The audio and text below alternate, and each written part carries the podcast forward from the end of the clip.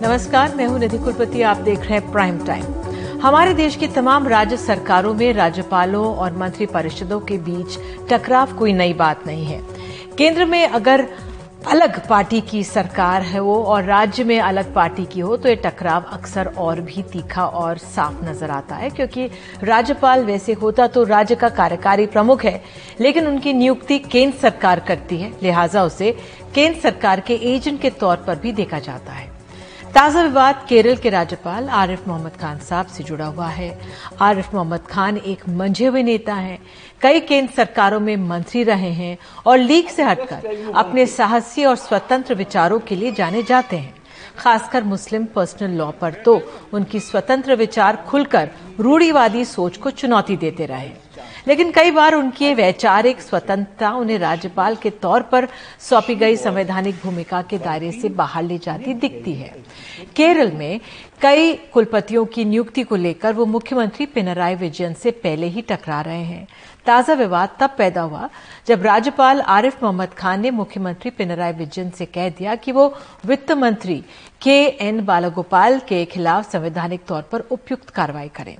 राज्यपाल ने मंत्री के एन बालागोपाल के 19 अक्टूबर के बयान का हवाला दिया, जो राज्यपाल के मुताबिक उनकी छवि को खराब करने और उनके कार्यकाल की जो, कार्यालय की जो गरिमा है, उसको गिराने की मंशा से दिए गए। रिपोर्ट्स के मुताबिक मंत्री बालागोपाल ने कहा कि कुछ लोग जो उत्तर प्रदेश जैसी जगहों पर काम करने के अभ्यस्त हैं, वो उस लोकतांत्रिक प्रकृति को नहीं समझ सकते, जिसके तहत केरल में यूनिवर्सिटी काम करती है। उन्होंने ये भी कहा कि बीएचयू समेत कई यूनिवर्सिटीज के वाइस चांसलर्स को सशस्त्र बलों की सुरक्षा की ज़रूरत होती है। राज्यपाल ने मुख्यमंत्री पिनराई विजयन को 25 अक्टूबर को लिखे अपने पत्र में कहा है कि बालागोपाल की टिप्पणियों पर अगर रोक नहीं लगाई गई तो वो क्षेत्रवाद और प्रांतवाद की आग फैला सकती है। वो देश की एकता और अखंडता पर बुरा असर डाल सकती है। बालागोपाल के कथित बयान पर शपथ के उल्लंघन से कम नहीं है, जो मैं उन्हें, मैंने दिलाई। मंत्री ने राज्यपाल का विश्वास खो दिया है।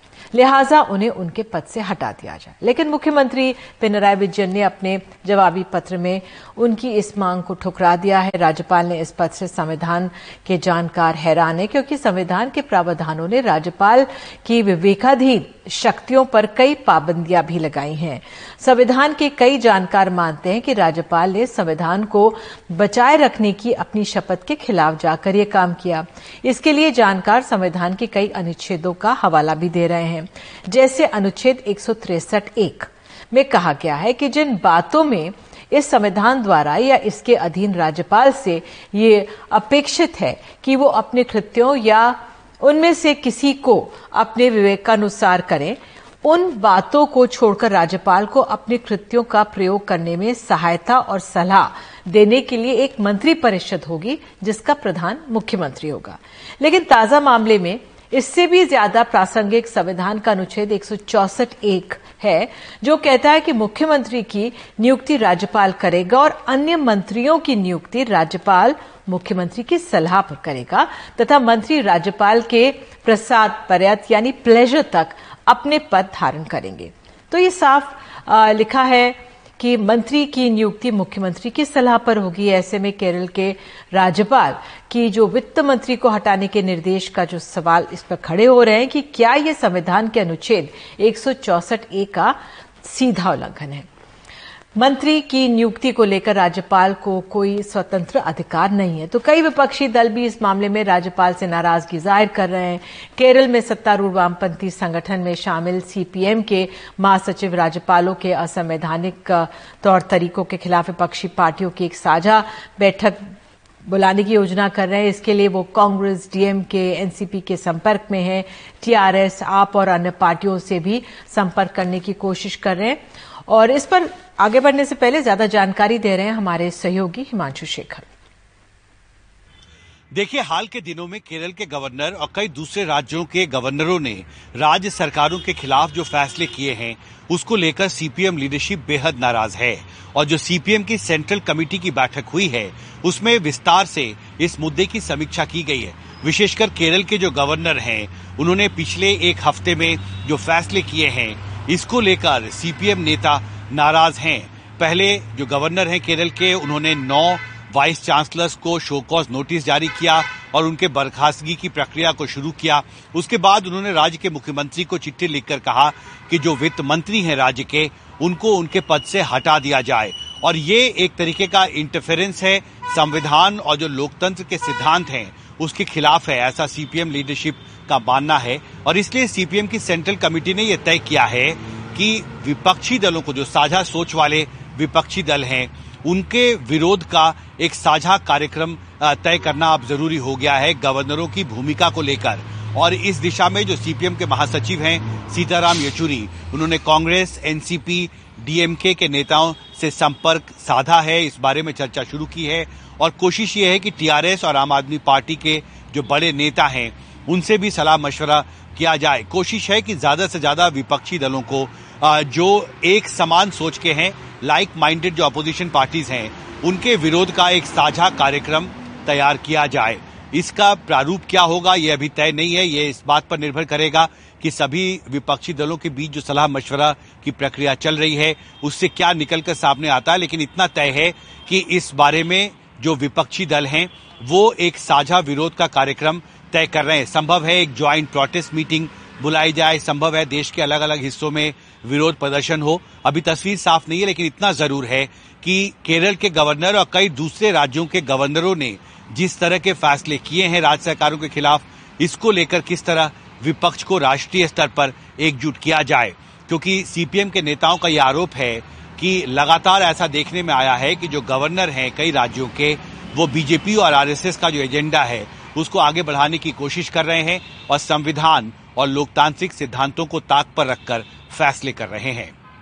दिल्ली से प्रेम सिंह के साथ हिमांशु शेखर, एनडीटीवी इंडिया। तो जो ये केरल का मसला है, इस पर चर्चा के लिए हमारे साथ संविधान विशेषज्ञ प्रोफेसर फैजान मुस्तफ़ा मौजूद हैं। बहुत बहुत धन्यवाद, सर, जुड़ने के लिए, समय निकालने के लिए। तो मैं आपसे यही जानना चाह रही थी, जो सवाल यही कि राज्यपाल की जो विवेकाधीन शक्तियों को कैसे डिफाइन किया गया है? और आपने इस मसले पर लेख भी लिखा है, क्यों ज़रूरी समझा आपने? देखिए निधि जी जब संविधान हमारा बनने ही वाला था तो देश स्वतंत्र नहीं हुआ था, गांधी जी बंगाल गए थे। और गांधी जी जो वहाँ के गवर्नर थे, उनसे मिलने गए। तो गवर्नर ने कहा कि मैं क्या कर सकता हूँ? तो गांधी जी ने जवाब दिया, कुछ नहीं। जब देश स्वतंत्र होगा तो गवर्नर का कोई रियल एग्जीक्यूटिव या कार्यकारी शक्तियाँ नहीं होंगी। अब मसला यह है निधि जी, कि यहाँ पर जो हमारे केरला के गवर्नर हैं, बहुत विद्वान और स्कॉलर आदमी है, बहुत उनकी समाज में इज़्ज़त है और सही इज़्ज़त है। और उनको यह भी नहीं कहा जा सकता कि वो बीजेपी या आरएसएस के एजेंडे को आगे बढ़ा रहे हैं। वो अपने माइंड में बिल्कुल इंडिपेंडेंट हैं, जो चीज़ उन्हें सही लगती है, वो कहते हैं। और उनके जीवन में कई बलिदान हैं। शाहबानों के मामले में 400 एमपीज वाली सरकार से उन्होंने लोहा लिया और उसूलों की लड़ाई में इस्तीफा दिया। चक्कर यह है कि गवर्नर की जो अपनी पोस्ट है वो होल्ड करते हैं राष्ट्रपति के प्लेजर में आपको ताज्जुब होगा निधि जी कि देश में एक छोटे से आईएएस ऑफिसर को अगर आपको हटाना हो तो एक बड़ी इलाबोरेट प्रोसीजर दी हुई है कि साहब शो कॉज दिया जाएगा और सस्पेंड होगा और डिपार्टमेंटल इंक्वायरी होगी और फिर उस इंक्वायरी में देखा जाएगा कि मेजर पेनल्टी दी जाए, कि माइनर पेनल्टी दी जाए, लेकिन गवर्नर के कार्यकाल को संविधान ने बिल्कुल भी सुरक्षित नहीं किया। जैसे अगर किसी जज को हटाना हो तो एक महाभियोग लगाना पड़ेगा। राष्ट्रपति को हटाना हो तो महाभियोग लगाना पड़ेगा। किसी भी गवर्नर को जब केंद्र चाहे हटा सकता है। ये वो वजह है जिसकी वजह से कांग्रेस के जमाने में भी गवर्नर्स ने बहुत बुरे काम किए और उनको सेंटर के एजेंट की तरह लोगों ने याद किया। और कोई भी सरकार हो, उसके गवर्नर्स हमेशा दिल्ली की तरफ़ देखते हैं। लेकिन मैं ये समझता हूँ कि जो सुप्रीम कोर्ट का जजमेंट है, रघुकुल तिलक का, इसमें मसला यह था कि ये साहब जो थे, यूपीएससी के मेंबर थे और बाद में इनको गवर्नर बना दिया गया। संविधान में ये था कि जो भी यूपीएससी का मेंबर रह चुका है, वो फिर कोई और पोस्ट नहीं ले सकता। तो इनके अपॉइंटमेंट को चैलेंज किया गया। सुप्रीम कोर्ट ने यह कहा कि गवर्नर जो है, वो केंद्र सरकार का एम्प्लॉय नहीं है। ये बहुत बड़ी बात थी। वो एक संवैधानिक पद है। उस पद की गरिमा को गवर्नर्स को हमेशा मद्देनजर रखना चाहिए। अब गवर्नर्स के बारे में जैसे जस्टिस सुब्बाराव ने लिखा कि उनके एक दोस्त गवर्नर थे और गवर्नरशिप के दौरान उन्होंने 200 किताबें पढ़ी। तो गवर्नर का काम डे टू डे एडमिनिस्ट्रेशन में कोई भी हिस्सा लेना नहीं है। संविधान ने गवर्नर को जो विशेषाधिकार दिया है, वो एक तो मुख्यमंत्री का अपॉइंटमेंट है। उस समय अगर मेजोरिटी नहीं मिली असेंबली में किसी को तो गवर्नर का एक बड़ा अहम और महत्वपूर्ण रोल होगा कि वो किसको न्योता दे मुख्यमंत्री की शपथ लेने के लिए। और उसमें भी अगर क्लियर मेजोरिटी मिल गई तो गवर्नर का कोई रोल नहीं। मेन संविधान ने जो रोल गवर्नर को दिया है, वो शेड्यूल फाइव और सिक्स में दिया है, जो ट्राइबल से रिलेटेड मामला हैं, और वो बहुत लिमिटेड रोल है। अब जहाँ तक मंत्रियों के अपॉइंटमेंट का मामला है, इसमें संविधान ने गवर्नर को बिल्कुल रोल नहीं दिया। मुख्यमंत्री का अपॉइंटमेंट तो उसका विशेषाधिकार है, लेकिन मंत्री जो अपॉइंट होंगे, वो मुख्यमंत्री जो लिस्ट भेजेगा, उस लिस्ट के अनुसार ही उसे शपथ दिलानी है। वो ये नहीं कह सकता कि ये पचास मंत्री आप ले रहे हैं, एक मेरा नाम भी इंक्लूड कर लें। या ये साहब बड़े अच्छे हैं इनको आप जो है स्टेट मिनिस्टर बना रहे हैं इनको कैबिनेट मिनिस्टर बना दें। उसमें गवर्नर को संविधान ने कोई रोल नहीं दिया। दरअसल नीतीश जी पहले जब संविधान सभा में बात हुई थी तो बात यह थी कि अमेरिका की तरह भारत में भी राज्यों का भी संविधान होगा। आपको मालूम है कि अमेरिका के जो पचास राज्य हैं उनमें उनके अलग अलग संविधान। और पटेल जो थे सरदार वल्लभ भाई पटेल वो इस कमेटी के अध्यक्ष थे और उसमें तय हुआ कि गवर्नर जो है वो राज्य के लोग डायरेक्टली इलेक्ट करेंगे, जैसा कि अमेरिका में राष्ट्रपति का चुनाव होता है। बाद में कुछ ये सजेशन आया जयप्रकाश नारायण ने कहा कि ये सही नहीं रहेगा। ऐसा हो कि असेंबली के जो इलेक्टेड मेंबर्स हैं और उस राज्य से जो संसद में मेंबर्स आए हैं, ये दोनों मिलके एक चार लोगों को इलेक्ट कर लें पैनल बना लें, और उस पैनल में से प्रधानमंत्री चुन लें जिसको गवर्नर बनाना है। नेहरू जी का यह कहना था कि पॉलिटिशियन गवर्नर ना बने, और गवर्नर जो है वो बहुत ही respected non political apolitical लोग बने। बाद में अंबेडकर ने यह कहा कि जब गवर्नर को हमने कोई पावर ही नहीं दी तो गवर्नर के इलेक्शन पर इतना पैसा क्यों खर्च किया जाए? नेहरू जी ने यह कहा कि अगर कोई गवर्नर बड़ा स्मार्ट हुआ और वो मुख्यमंत्री से मिल गया तो ये दोनों मिलके केंद्र के लिए खतरा बन सकते हैं, राष्ट्र की यूनिटी को भी इससे ऐसे प्रश्न चिन्ह लग सकते हैं। तो अल्टीमेटली ये तय हुआ कि ठीक है कि गवर्नर जो है वो सेंटर अपॉइंट करेगा और सरकारिया कमीशन में भी ये बात आई और अलग अलग बात ये होती रही आमतौर से कि जब सेंटर गवर्नर को अपॉइंट करे तो मुख्यमंत्री की राय ले ले। लेकिन ज़्यादातर केंद्र सरकारों ने मुख्यमंत्री की राय गवर्नर के अपॉइंटमेंट्स में नहीं ली और उसकी वजह से गवर्नर्स को जैसे बिहेव करना चाहिए था। मैं ये नहीं कह रहा हूँ कि वो केंद्र से बिल्कुल अलग राह चुन ले। लेकिन ये कि ऐसा उनका रुतबा हो कि वो इंटरफेयर ना करें, लेकिन वो इन्फ्लुएंस कर पाए अपनी पर्सनैलिटी से, अपने स्टेचर से, जो समाज में उनकी इज़्ज़त है। तो यहाँ जो मामला था, वो बेसिकली एक कोई स्पीच फाइनेंस मिनिस्टर ने दी। अब आपको मालूम है कि देश में अभिव्यक्ति की स्वतंत्रता है। गो के मैं समझता हूँ मंत्री जी को किसी दूसरे राज्य के विश्वविद्यालयों के बारे में न बोलते तो बेहतर था। आ, कई विश्वविद्यालयों में साउथ के भी समस्या रही है। ऐसा नहीं कि सिर्फ़ नॉर्थ या उत्तर प्रदेश में समस्या रही। लेकिन अक्सर हमारे यहाँ इस तरीके के स्टेटमेंट दे दिए जाते हैं जैसे केरला के हॉस्पिटल्स के बारे में स्टेटमेंट दे दिया गया। लेकिन वो एक इलेक्शन रैली थी और पॉलिटिकल बात थी।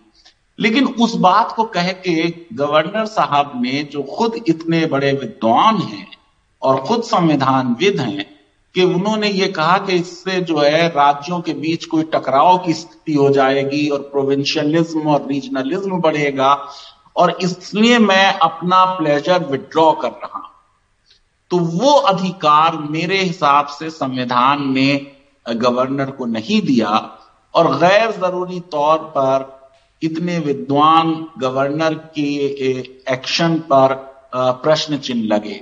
मुझे लगता है कि गवर्नर साहब ने जल्दी में ये लेटर लिख दिया। आपको मालूम है कि उनके जो केरला की कम्युनिस्ट गवर्नमेंट है, उससे अच्छे रिलेशनशिप नहीं है।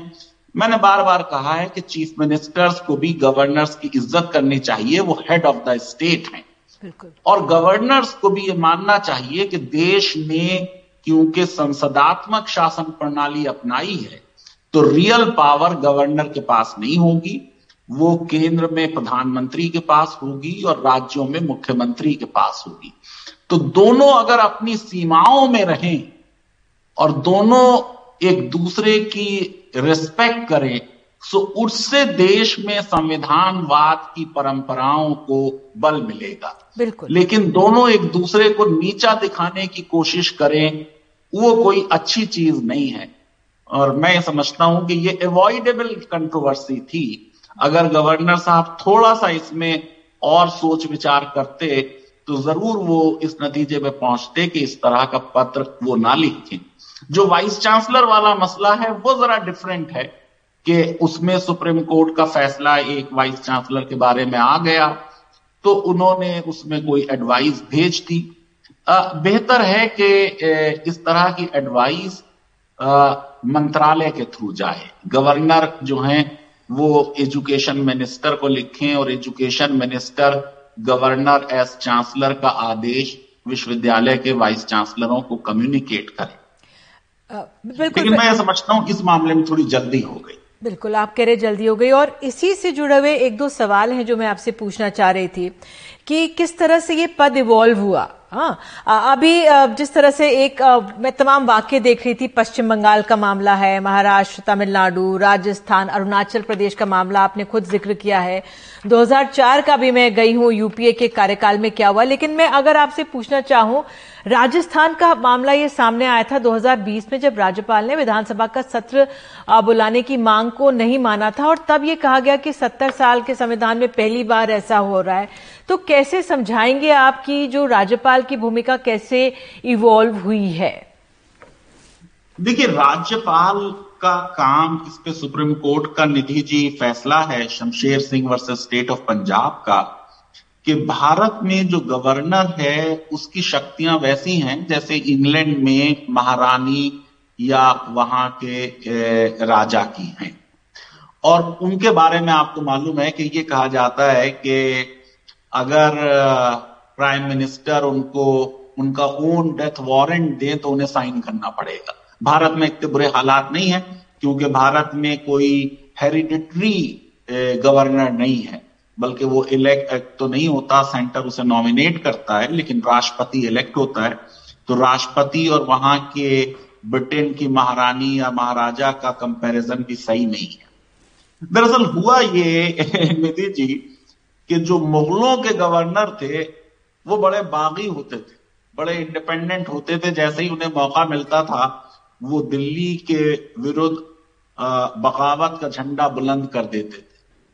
ये गवर्नर्स की लॉयल्टी की परंपरा अंग्रेज़ों ने शुरू की। अंग्रेज़ों के जो गवर्नर्स थे, वो गवर्नर जनरल या सेक्रेटरी ऑफ़ स्टेट के बड़े वफादार थे।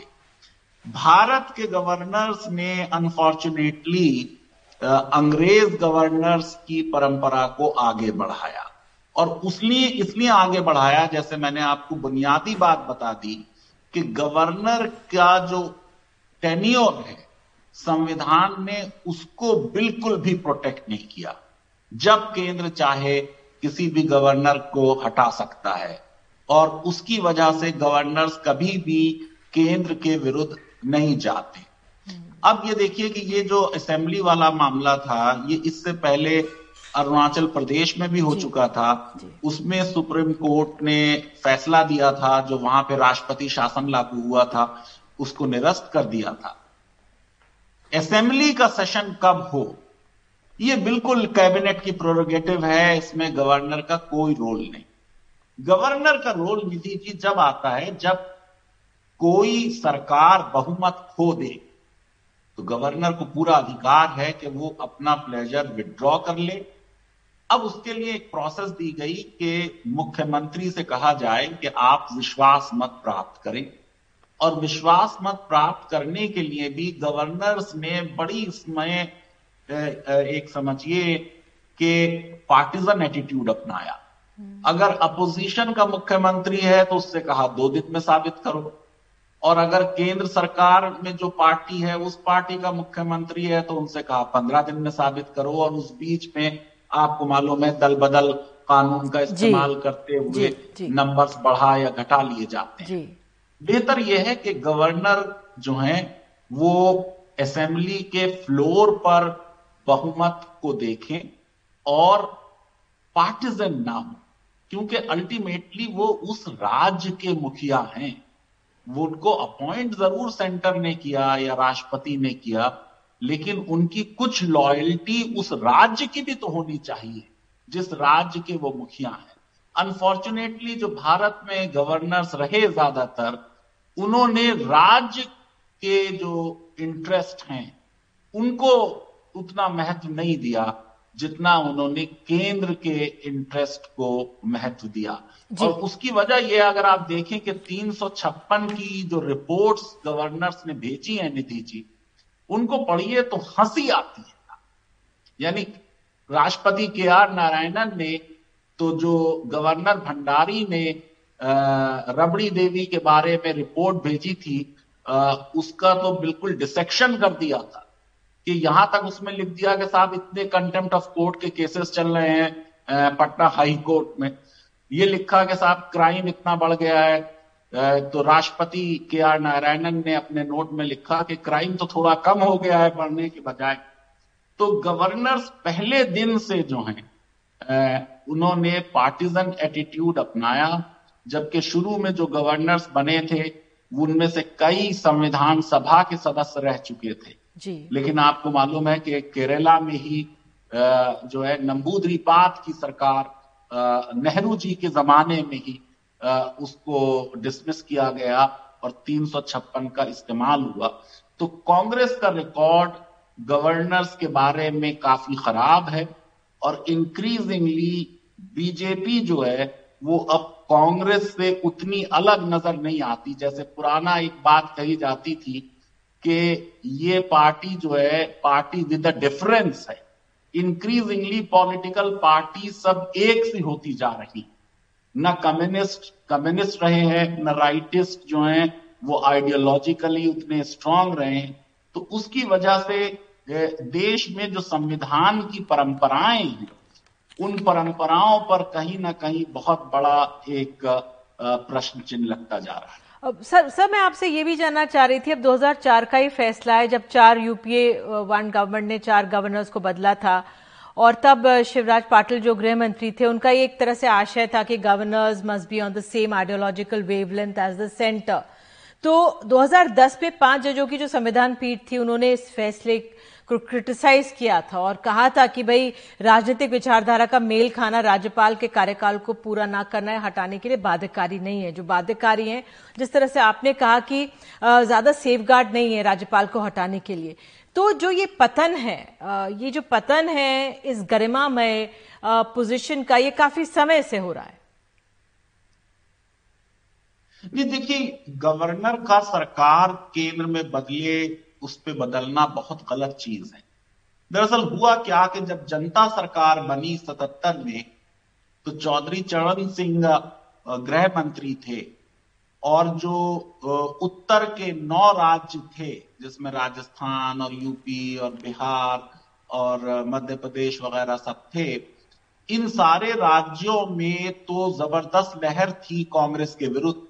तो जनता पार्टी की ज़्यादातर सीटें यहाँ से आई थी। और दक्षिण में कांग्रेस ने बहुत अच्छी परफॉर्मेंस की थी। तो चौधरी चरण सिंह ने ये जो नौ मुख्यमंत्री थे कांग्रेस के, इन सबको ये लिखा कि क्योंकि लोकसभा में कांग्रेस की इतनी करारी हार हुई है तो अब आपका नैतिक अधिकार जो है सत्ता में रहने का नहीं है। और फिर सुप्रीम कोर्ट ने उसको अपहोल्ड कर लिया कि यहाँ पे राष्ट्रपति शासन जो है वो लगाया जाना ठीक होगा। मैं समझता हूँ ये सुप्रीम कोर्ट का जजमेंट सही नहीं था। जब इंदिरा जी 1980 में वापस लौटी तो उन्होंने भी यही लॉजिक लिया कि साहब, अब देखिए जनता पार्टी जो है, उसका तो सुपड़ा साफ़ हो गया, इसलिए आपका भी मॉरल अधिकार नहीं है और ये मास डिसोल्यूशन नौ असेंबलीज का हुआ और चुनाव हुए और उन चुनावों में ज़ाहिर है कि कांग्रेस दोबारा से जीत गई। तो मैं समझता हूँ ना तो मुख्यमंत्री केंद्र सरकार के बदले जाने पर बदलना चाहिए और ना गवर्नर। क्योंकि हम चाहे माने गवर्नर को केंद्र का नॉमिनेटेड पर्सन बट वो है कॉन्स्टिट्यूशनल पद।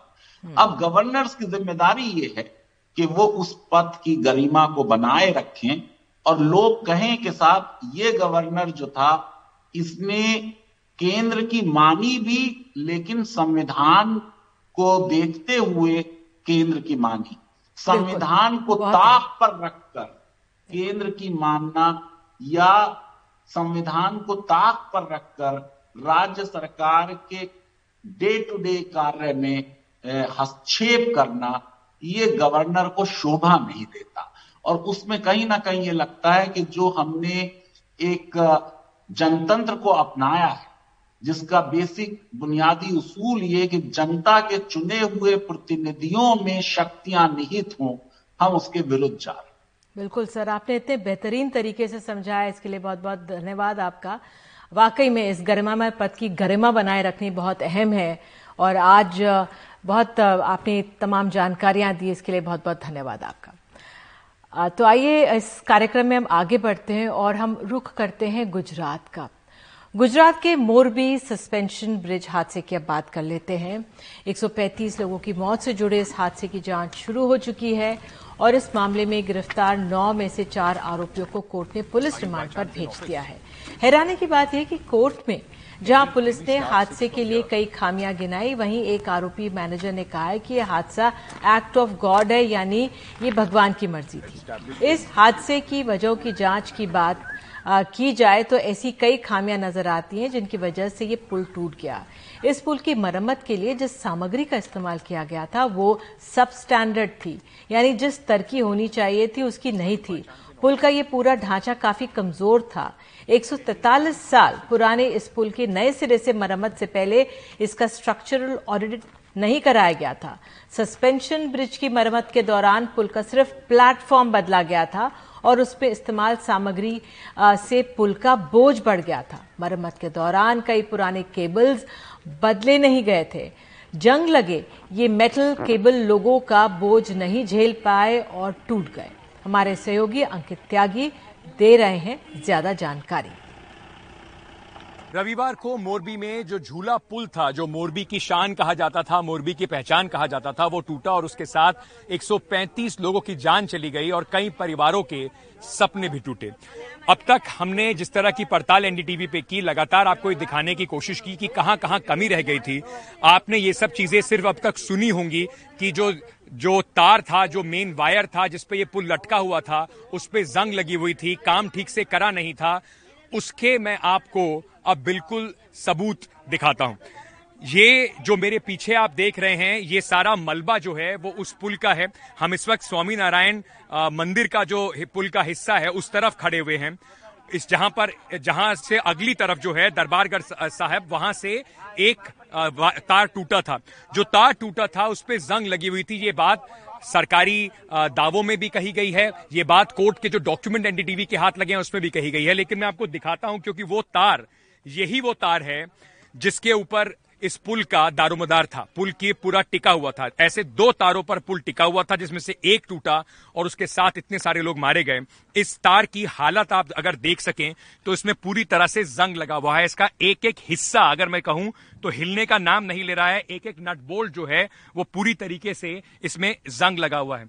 पुल के साथ ये सस्पेंडर्स थे। इस तार से ये सस्पेंडर लगे थे, जिसमें जहाँ पे लोग चलते थे। जो पुल का ज़मीन थी, जिसपे जो फट्टे थे, जिसपे लोग चलते थे, वो जुड़े होते थे। इन सस्पेंडर्स की आप हालत देखिए। इनका एक एक हिस्सा आपको जंग लगा दिखाई पड़ेगा। अगर इस पे मैं थोड़ा हाथ ऐसे यूँ फेर दूँ तो ये मेरे हाथ में ये आपको दिखाई पड़ेगा कि किस तरीके से जंग लगा हुआ ये पूरा हिस्सा था। इसको बदला नहीं गया, इसको छुआ नहीं गया। एक एक चीज़ अगर इस पुल की आप देखेंगे तो वो इतनी बुरी तरह से इसमें जंग लगा हुआ है कि ये अब तक किस तरीके से टिका हुआ था, ये शायद आश्चर्य की बात है। बदलाव क्या किया गया इसमें? लकड़ी के पहले फट्टे थे जिसपे लोग चलते थे उन्हें बदलकर एल्यूमिनियम की ये शीट लगाई गई। इसका भी अगर मैं आपको हालत बताऊँ तो किस तरीके से पैसा कमाना आ, की कोशिश की गई इन शीट्स की जरा मैं आपको हालत दिखाता हूँ। मैं यहाँ पर अगर आपको बैठ के दिखाऊँ तो एल्यूमिनियम की शीट है और उसके बीच में किस तरीके से जो फिलिंग आप देखेंगे तो ये फिलिंग आपको लगेगा कि प्लास्टिक की एक मैश लगा रखी है और उसके नीचे एक और बोर्ड का हिस्सा लगाया हुआ है। उसको जोड़ा जो गया था कहा गया था कि मजबूती इनसे आएगी। ये जो स्टील के नीचे एंगल लगाए गए थे, जिसके ऊपर लोग चलते थे, अब आप ये समझिए कि ब्रिज की आने जाने की जो पूरी जो लंबाई थी, वो सिर्फ़ इतनी ही थी। ये पूरा हिस्सा था जिसपे लोग चल सकते थे। और बार बार ये बात कही गई कि ओरेवा कंपनी जो है, जिसने Dev Prakash solutions of fabricators को इस पुल का काम दिया, उनको इसका कोई एक्सपीरियंस नहीं था। ये बात बिल्कुल स्पष्ट अब इसमें दिखाई पड़ जाती है कि उनके पास उन्हें कोई तरीका ही नहीं था ये समझने का कि इस पुल के तार भी बदले जाएँ। ये कोई तरीका ही नहीं था समझने का कि इस बदलाव के बाद जो पूरा स्ट्रक्चरल चेंज किया गया है, उसके बाद पुल के वज़न का क्या होगा और उसमें कितने लोग आ पाएँगे। और शायद, क्योंकि कोर्ट के जो डॉक्यूमेंट हैं वो आपको बताते हैं कि दिसंबर तक ये काम पूरा होना था। इस काम को सिर्फ़ उससे पहले अक्टूबर में ही खोल दिया गया। जो गुजराती नया साल है, उसमें कोशिश की गई कि ज़्यादा से ज़्यादा पैसा कमाया जाए, ज़्यादा से ज़्यादा लोगों को इस पर जाने दिया जाए, टिकट के पैसे बढ़ा दिए जाए, और उसका नतीजा फिर ये हुआ कि इतने सारे लोगों की जान चली गई। म्यूनिसपैलिटी अपने ऊपर से अब पूरा ये बोझ झाड़ना चाहती है और कह रही है कि हमें पता नहीं था। 2022 से नहीं 2007 से मोरबी म्यूनिसपैलिटी और रेवा कंपनी के साथ काम कर रही है। पूरे मोरबी को और आसपास के जिलों को पता था कि यह पुल खुल गया है लेकिन वो कह रहे हैं कि उन्हें इस बात का कोई अंदाज़ा था ही नहीं। यहाँ पर अब शाम को लोग आ जाते हैं देखने के लिए कि इस पुल के हालात क्या हैं इस अवशेषों को देखने के लिए। आप बता रहे थे कि आप पहले भी यहाँ पर आते थे। कितने रुपए में इस पुल पे जा पाते थे आप लोग? पाँच रुपया माओ तो हूँ। पाँच रुपए में? हाँ। और अब इतना बढ़ गया? आप आ, अभी सत्रह टिकट हो गया सत्रह रुपए। सत्रह रुपए का टिकट हो गया था। ये आ, जो भाई साहब यहाँ पर खड़े हुए मैं इनसे थोड़ी देर पहले बात कर रहा था ये बता रहे थे सर आपके टाइम में कितने लोग इस पे आप आते थे? सौ आदमी आते थे। सौ आदमी आते थे वो सामने साइड में रोक देते थे। सौ आदमी इधर आ जाए फिर दूसरे सौ आदमी को। अच्छा। और स्टेट के जमाने में तो ये अठारह आदमी के लिए ही बना था। राजा के टाइम में। हम्म। सिर्फ़ अठारह आदमी इस पे जा सकते थे। हाँ। तब तो ये पुल मज़बूत था हमारे जमाने में और लकड़े का जो सीट था हाँ। अब तो ये कितना साल हो गया? आज बावन साल तो मेरा हो गया है। तो ये पहले सौ लोगों को आने देते थे किराया कम था अब किराया बढ़ गया। आप उस दिन जब आप यहाँ पर एक घटना हुई तो बहुत सारे लोगों को कोई रोक टोक नहीं थी कितने भी लोगों को आने दे रहे थे। तब तो मैं था नहीं जब इधर ये घटना हुई तब तो मैं काम पे था। जी जी। बाकी मैंने ये न्यूज़ के माध्यम से देखा है कि ये भीड़ ज़्यादा थी 600 टिकट काटी गई थी। ऐसा मैंने टीवी के माध्यम से देखा था। म्यूनिसिपैलिटी कह रही है कि उनको कोई अंदाज़ा ही नहीं था कि ये पुल खुल गया है। तो झूठ बोल रहा है। हाँ, सबको तो उल्लू बनाता है पब्लिक को। सबको मालूम है नगर पालिका ऐसे हाँ ऐसे बोलता है उल्लू बनाता है। सबको पता था। सबको पता है। आपको लगता है कि जिन लोगों ने ये गलती की है उसमें म्यूनिसिपैलिटी के लोगों पे भी मुकदमा होना चाहिए और एवं कंपनी के लोगों पे मुकदमा होना चाहिए? हाँ हाँ हाँ सबको सब पर होना चाहिए। हाँ बार बार मोरबी की जनता जो है वो इस हादसे जैसे उबर रही है तो वो यही बात कह रही है। और ये जो अवशेष हैं, जो यहाँ पर इस पुल के बचे हुए अवशेष हैं, ये आपको बार बार यही बात याद दिलाएँगे कि किस तरीके से कुछ उद्योगपतियों की, कुछ इंडस्ट्रियलिस्ट की जो पैसा कमाने की भूख है और म्यूनिसिपैलिटी मोरबी, जिसकी ज़िम्मेदारी थी देखने की ये सब चीज़ें सुचारू रूप से चले, उसने आँखें बंद करके रखी, जानबूझ के बंद करके रखी, उनकी वजह से कितने लोगों की ज़िंदगी तबाह हो गई है? बड़े सवाल जिनका जवाब आना अभी बाकी है। सहयोगी पवन के साथ अंकित त्यागी, मोरबी, एनडीटीवी। तो इस पुल की मरम्मत के लिए जो कॉन्ट्रैक्टर इस काम में लगाए गए, उन्हें इस तरह के कामों को कोई अनुभव नहीं था। ठेकेदारों ने पुराने केबल्स को सिर्फ़ पेंट और पॉलिश किया। इस फर्म को अनुभव नहीं है, लेकिन हैरानी की बात यह कि इन्हें 2007 में भी यही कॉन्ट्रैक्ट दिया गया था। इस पुल को खोलने से पहले उसकी कैरिंग कैपेसिटी जो है कैरिंग कैपेसिटी होती है, वो भी नहीं देखी गई। यानी कि ये पता नहीं किया गया कि कितने लोगों का बोझ ये पुल झेल सकता है। फिटनेस सर्टिफिकेट तो लिया ही नहीं गया। मोरबी पुल का सब जो कॉन्ट्रैक्ट ओरेवा कंपनी ने देव प्रकाश सोल्यूशंस को दिया था। हमने देव प्रकाश सोल्यूशंस की पड़ताल की। इस दौरान स्थानीय लोगों ने बताया कि देवांग प्रकाश का वेल्डिंग का कारोबार है और एक लोहा गोदाम भी है। उन्हें घर पर उनके ताला लगा हमें मिला। परिवार तीन दिनों से वहाँ पर नहीं है। अंकित त्यागी की एक और ग्राउंड रिपोर्ट मोरबी के पुल गिरने की घटना में एक जो सबसे अहम एक गुत्थी जो है, वो है, या सबसे अहम जो अब एक जानकारी सामने आई है, वो है देव प्रकाश सोल्यूशंस नाम की एक कंपनी की, जिसको ओरेवा ग्रुप ने इस पुल की मरम्मत और रिपेयर का काम आगे सौंपा था। देव प्रकाश सोल्यूशंस एक बहुत जानी मानी कंपनी नहीं है। सवाल ये भी उठता है कि अगर ये जानी मानी कंपनी नहीं है तो इसे इस तरह के पुल को बनाने का काम क्यों दिया गया? लेकिन इसका जो इंटरनेट पे मुश्किल से हम खोज पाए, वो एड्रेस जो था, वो था Vishwakarma Jaswant Bagh society near Jain temple club road Dhrangadhra Gujarat जिस घर का इस एड्रेस में ज़िक्र था, वहाँ पर एक ताला लगा हुआ है। लेकिन जो आसपास के लोग हैं, उन्होंने बताया कि पिछले तीन चार दिन से ना तो परिवार यहाँ पर है, और साथ ही साथ उन्होंने ये भी बताया कि ये लोहे की वेल्डिंग करने वाला वाली कंपनी है जो काम करते हैं, और इनका एक लोहे का गोडाउन भी इस शहर में है। साथ ही साथ हमें ये भी पता चला कि पिछले तीन चार दिन से परिवार का कोई सदस्य वहाँ है नहीं, और देव, देवांग प्रकाश जो इस कंपनी के मालिक हैं, उनको ऐसा यहाँ के लोगों का दावा है कि पुलिस ने पकड़ लिया है। इसकी तस्दीक एनडीटीवी नहीं कर सकता क्योंकि पुलिस ने अभी तक कोई आधिकारिक तौर पर उन्हें पकड़े जाने या उनको अरेस्ट करने का हिरासत में लेने का कोई आधिकारिक बयान नहीं दिया है। लेकिन देव प्रकाश सोल्यूशंस के मालिक देवांग प्रकाश जो हैं उनसे पूछताछ इस मामले में होना बहुत ज़रूरी है ये समझने के लिए कि चूक कहाँ हुई। देवांग प्रकाश हाँ। की बात कर रहे हैं वो बिल्डिंग बनाते हैं। क्या करते हैं? नहीं उनका वो लोखंड का वो ऐसा उनका पूरा गोडाउन है बड़ा सा। लोहे का? हाँ। लोखंड का है? हाँ। तो उनको वो अभी उनका घर यही है? हाँ, पीछे ही। लेकिन घर पे कोई नहीं है। जाओगे ना? ताला है घर पे। दिखाएँगे आप मुझे? घर दिखा दो आपको चलो। चलो प्लीज़ दिखा दो ना।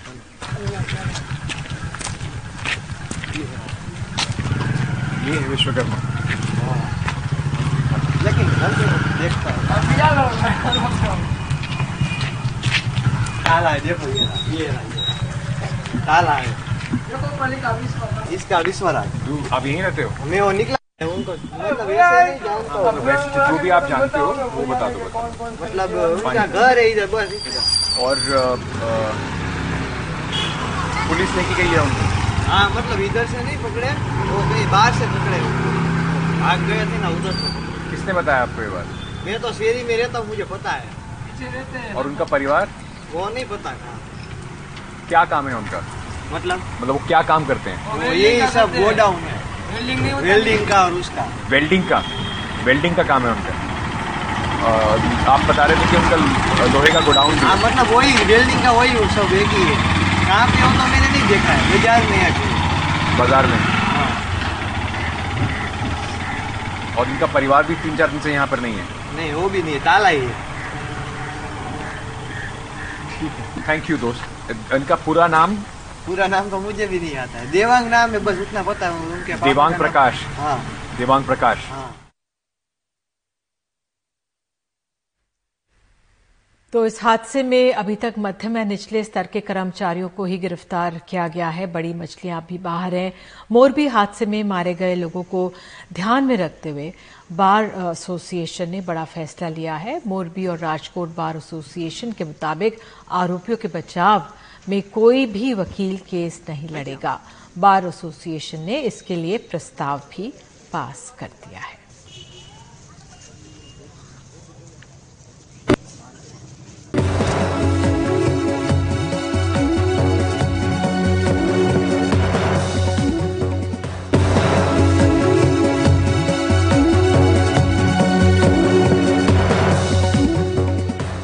महाराष्ट्र सरकार के हाथ से कई बड़े प्रोजेक्ट्स निकलकर गुजरात की झोली में चले गए हैं।